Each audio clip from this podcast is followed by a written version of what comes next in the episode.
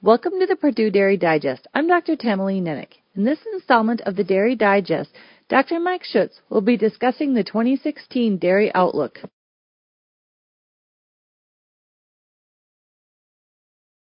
Each year in fall, Dr. Nicole Widmar and I are asked to take out our crystal ball and provide a dairy market outlook.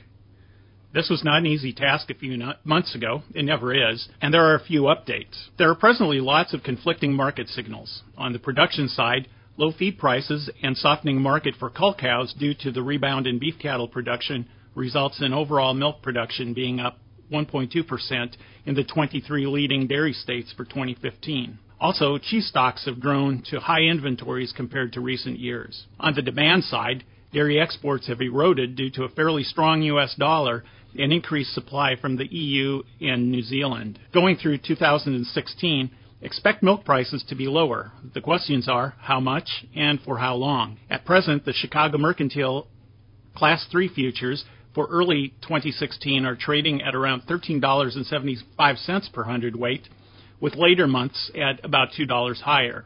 In Indiana, this would translate to an all milk price of around $16 per hundredweight presently. Michigan State University's Jim Hilker has forecasted probabilistic milk prices at $14 for March 2016 milk, $14.32 for June 16, and $15.22 for September 16. But these are associated with a fairly wide range of possible prices.